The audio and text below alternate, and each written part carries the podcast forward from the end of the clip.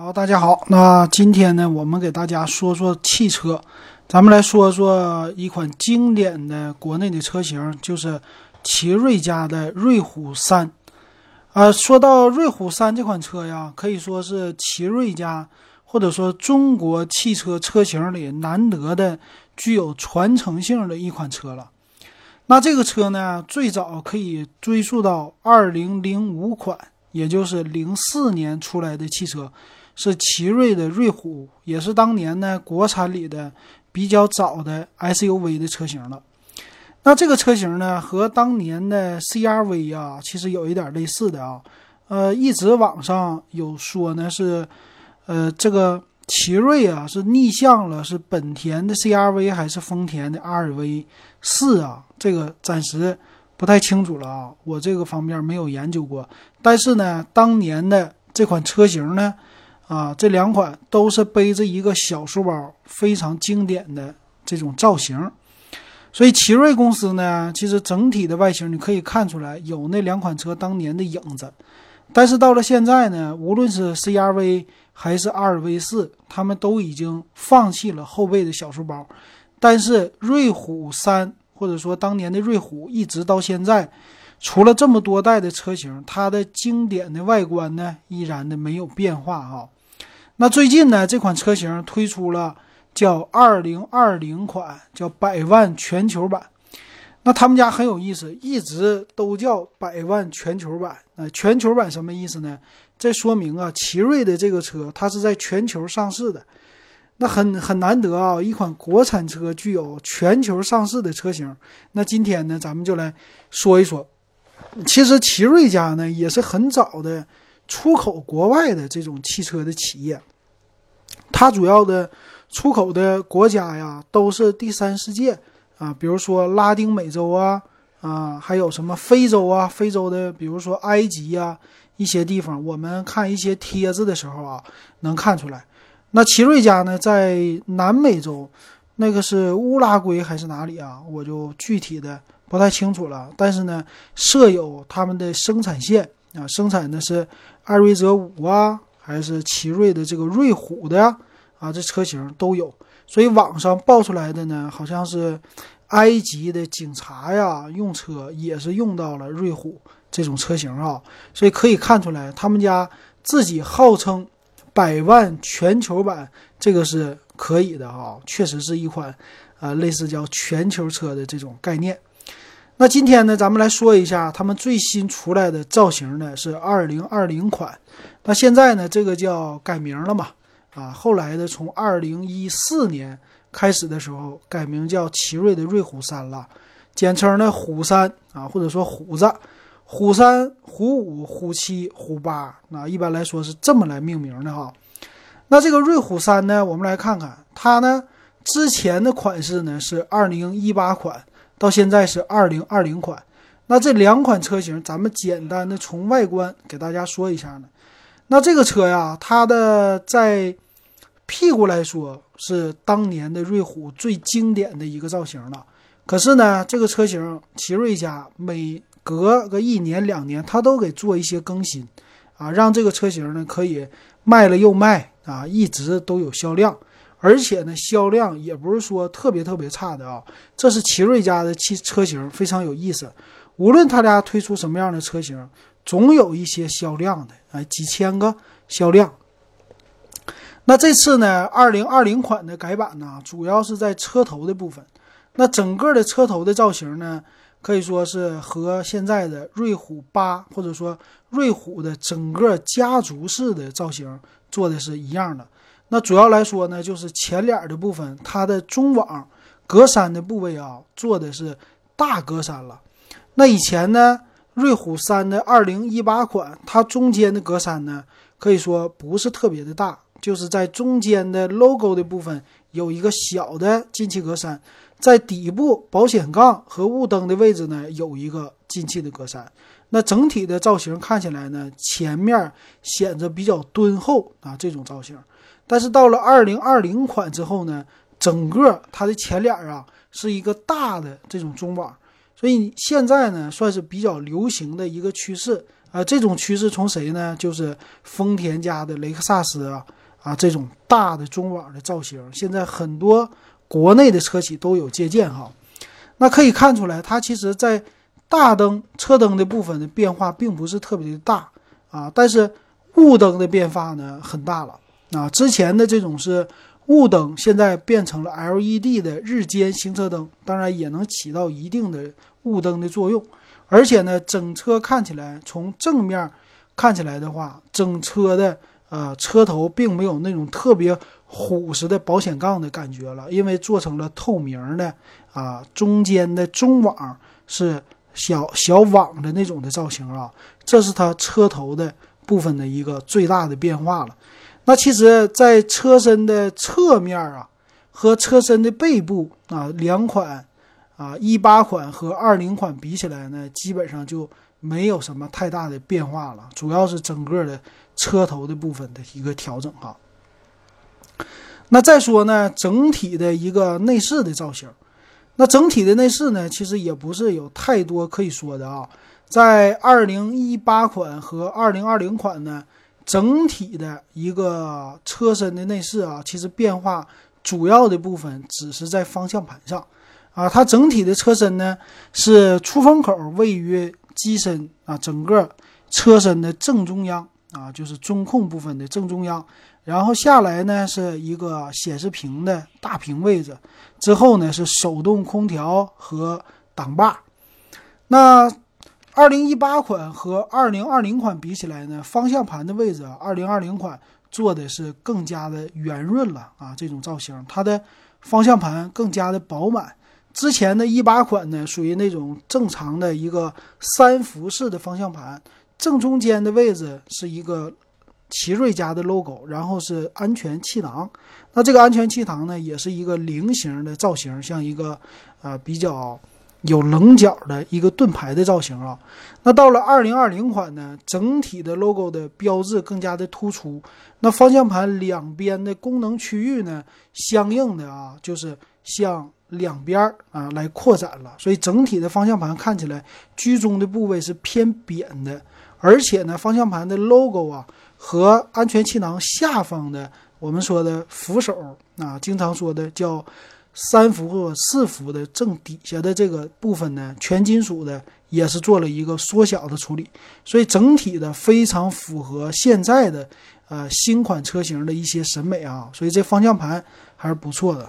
而且呢，这个车型的配置也算是比较的丰富啊，包括方向盘上都是带的多功能的按键啊，这是它最大的一个不同。那其他方面呢，在仪表盘上啊，也是没有什么更新啊，和之前的都是一样的。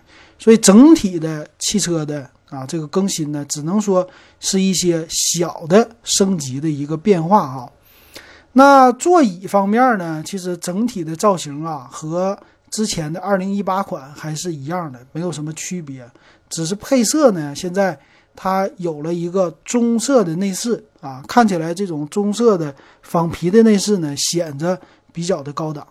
那很有意思，这个车型啊，它在主驾驶的位置调节啊，我们知道大众的车呢，在调节座椅靠背的时候，手动调节是一个旋钮啊，这种旋钮呢，给人的感觉就特别的。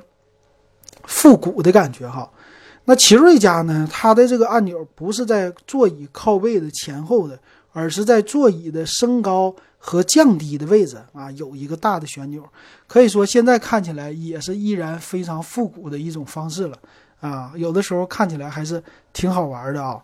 那背面呢？咱们车身再来看一下，背面呢，主要来说它是一个非常好玩的侧开门。那这种开门的方式啊。这个是在很多的，比如说普拉多啊这种越野车后边经常常见的。我觉得这种保留呢还是非常的经典的，因为毕竟呢，它这个车型作为一个很有历史严格的国产车，非常非常的不多见。那种车门的开关方式呢，也是当年借鉴了日本车的方式，因为我们知道日本是右舵车。那它呢？你在停车的时候，你基本上是靠左部啊，它是靠左行驶的，所以他们的车门设计呢是向右打开，向右打开呢，向就是马路呃右侧，也就是马路行车侧打开。那另外呢，左边你就可以搬东西上车了。但是现在呢，很多的车型，包括哈佛的 H 九啊，像奇瑞的瑞虎三呐，他们的设计都借鉴了这些国外的啊日本的车的车型，所以打开门的方式呢，还是从左到右啊向右打开的。所以这也有很多的车主在搬东西的时候，尤其是。停在马路边上的时候，说搬东西啊，吐槽的一个槽点啊，但是依然没有改进啊，永远的是从左到右开门的一种方式哈。那这样的方式当然也有好处了，不是向上开门啊，向左来开门，你车门呢是侧着，而且呢这样的话，你的地台不会特别的高，搬东西的有的时候整理东西啊都是。比较方便，而且不会磕脑袋哈，这种方式很好。当然，缺点也有，缺点呢就是在你倒车的时候，你后边多了一个书包的位置，很容易呢，如果倒不好，看着倒车影像也会呢有可能磕到小书包。还有一个呢，就是在地库的时候，如果你的车是正常地库靠墙后边靠墙停车的话，那你这个书包可能门打开呀。啊如果距离不够的话，可能不好拿东西啊，这是它的一个问题啊。但是这些问题呢，对于一款经典的车型来说，都不是什么太大的一个问题了。那行，那咱们再来看一下这款啊最新的2020款百万全球版，这1.5升手动精英型，也就是2020款的最高配的车型啊，卖6.69万的车型，它的一个配置。那当然了，作为比较的呢，我们还知道有一款呢是，呃，CVT 1.6升的版本。那这个呢也做一个简单的比较哈，看一看啊，一八款的车型和二零二零款的车型到底有什么样的变化。首先来说呢，在车身最大的一个变化呢，就是发动机的变化。手动挡的车型呢，现在是国六的新上市的车型，都是一点五升一百一十六马力的发动机。那之前呢，属于国五的发动机呢，用的是一点六升一百二十六马力的发动机。所以从这个发动机的马力上来说，有很大的一个变化。那从功率上来说呢，一点五升和一点六升也是有一些差别的啊。这是从发动机上来说不一样的地方。那车身的尺寸呢？整个车的长度是四米四二啊，不太长的一个车身。宽度呢一米七六啊，整体没有变化。高度呢一米六七，轴距是两米五一啊，这是整个的车身的变化。无论是一八还是二零款都没有任何的变化。车门呢五个，油箱的容积呢五十五升，后备箱的容积稍微多一些，五百五十升的。那整个车的整备质量，无论是呃手动版的老款还是新款哈，都是一点三五吨，最高的 CVT 版呢一点三九吨啊，这是它的一个整体的基本的车的外形的一个参数哈。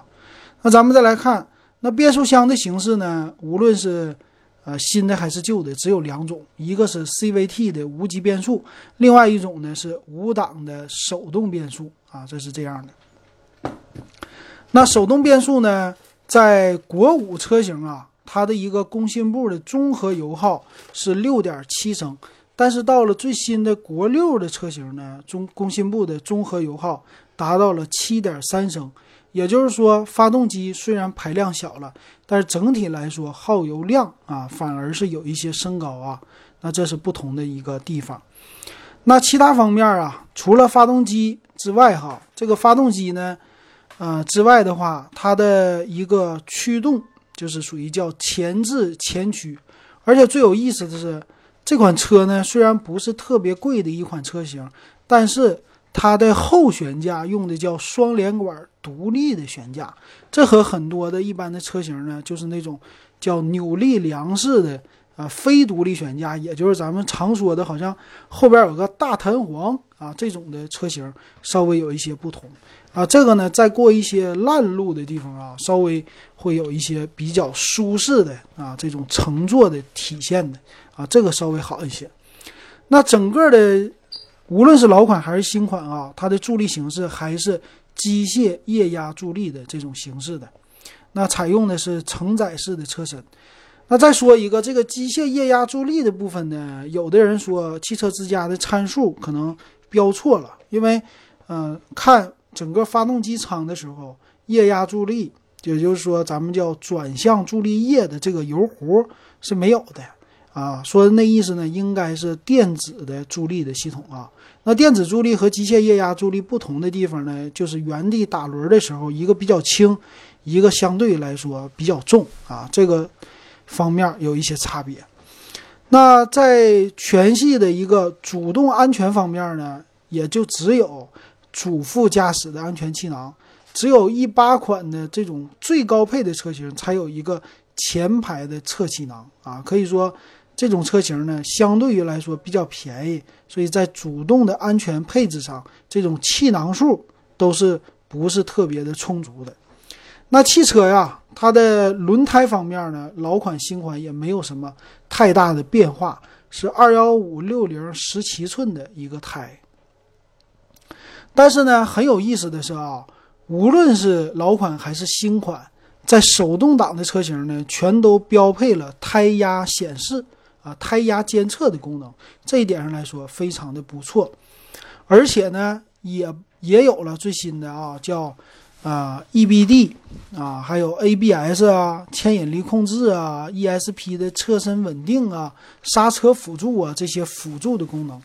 那2018款的老款的1.6的最低配的车型呢是没有这些功能的，但是新款的这种最低配的啊手动挡的车型都具有了这些辅助驾驶的安全的功能。这一点上来说，奇瑞的配置还是相当不错的了。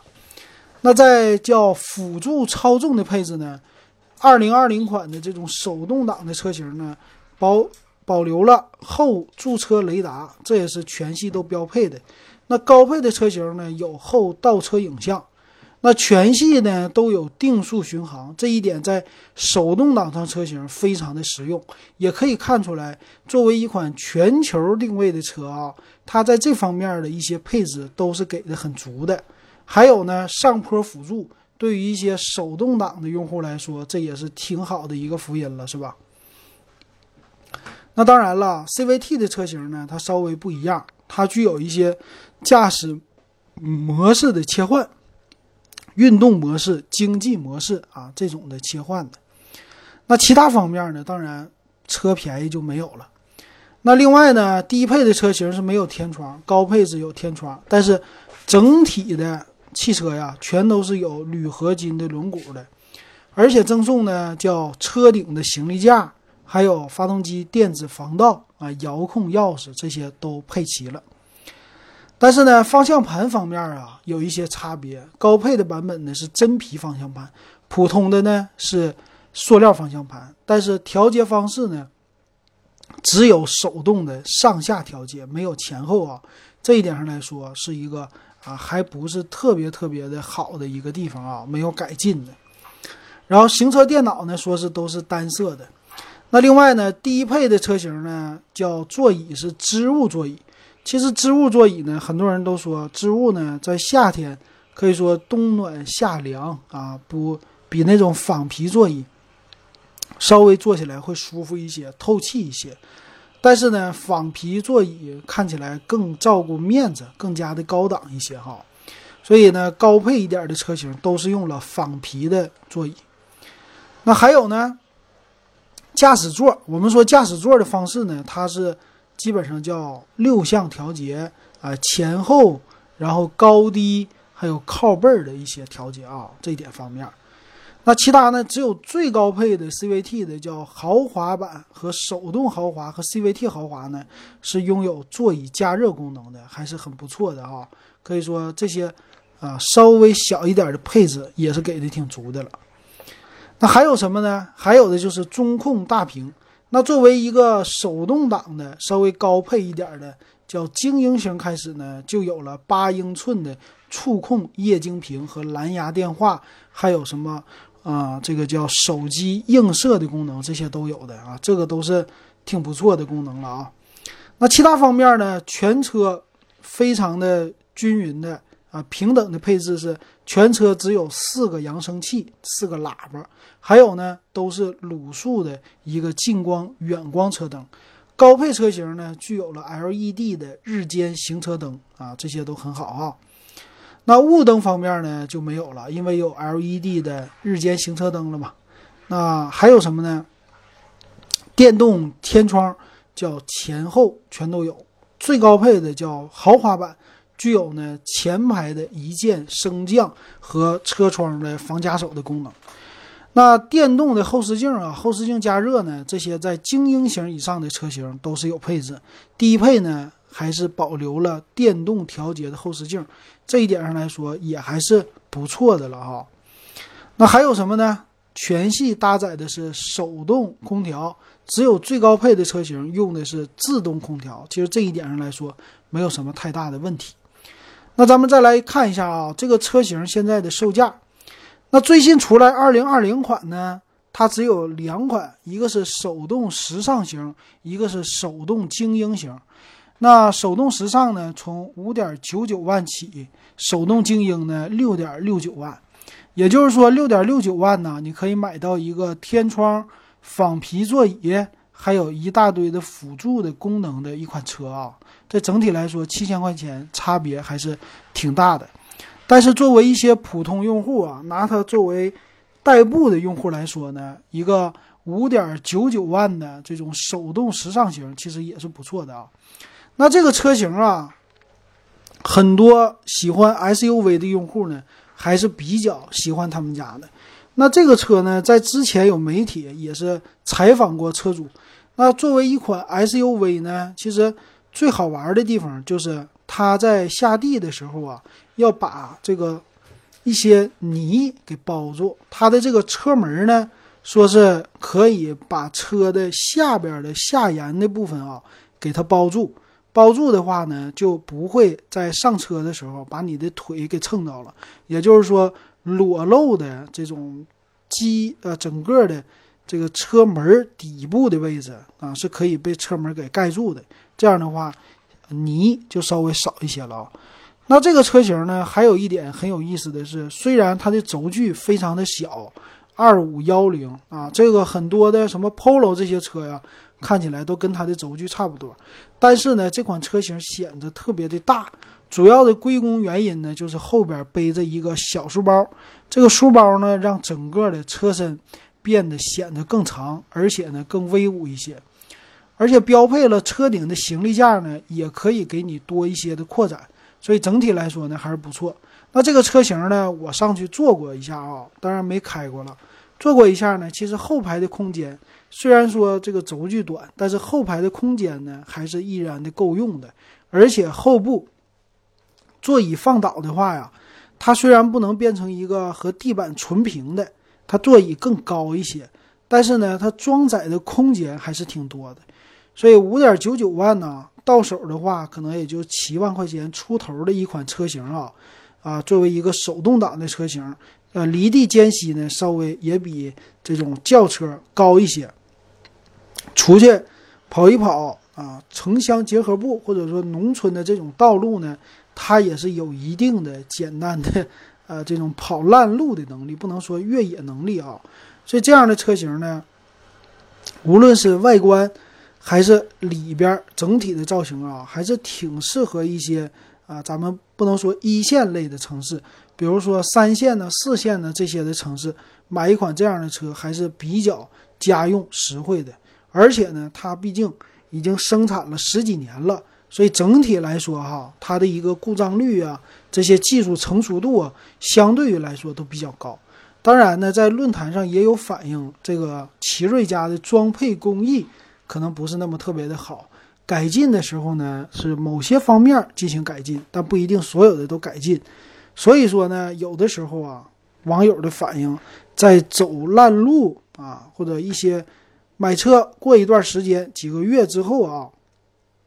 全身这个车的异响还是会多一些的啊，这一点上还是值得注意的吧啊。但是呢，这款车型还是整体来说非常具有情怀的，喜欢情怀的一些人非常适合的车型啊。那行，那今天呢这款经典的瑞虎三的车型，简单就给大家说到这儿。感谢大家的收听，如果喜欢的话，可以继续关注我们的国外汽车点评的节目，虽然不点评国外汽车哈。好，那今天咱们就说到这儿。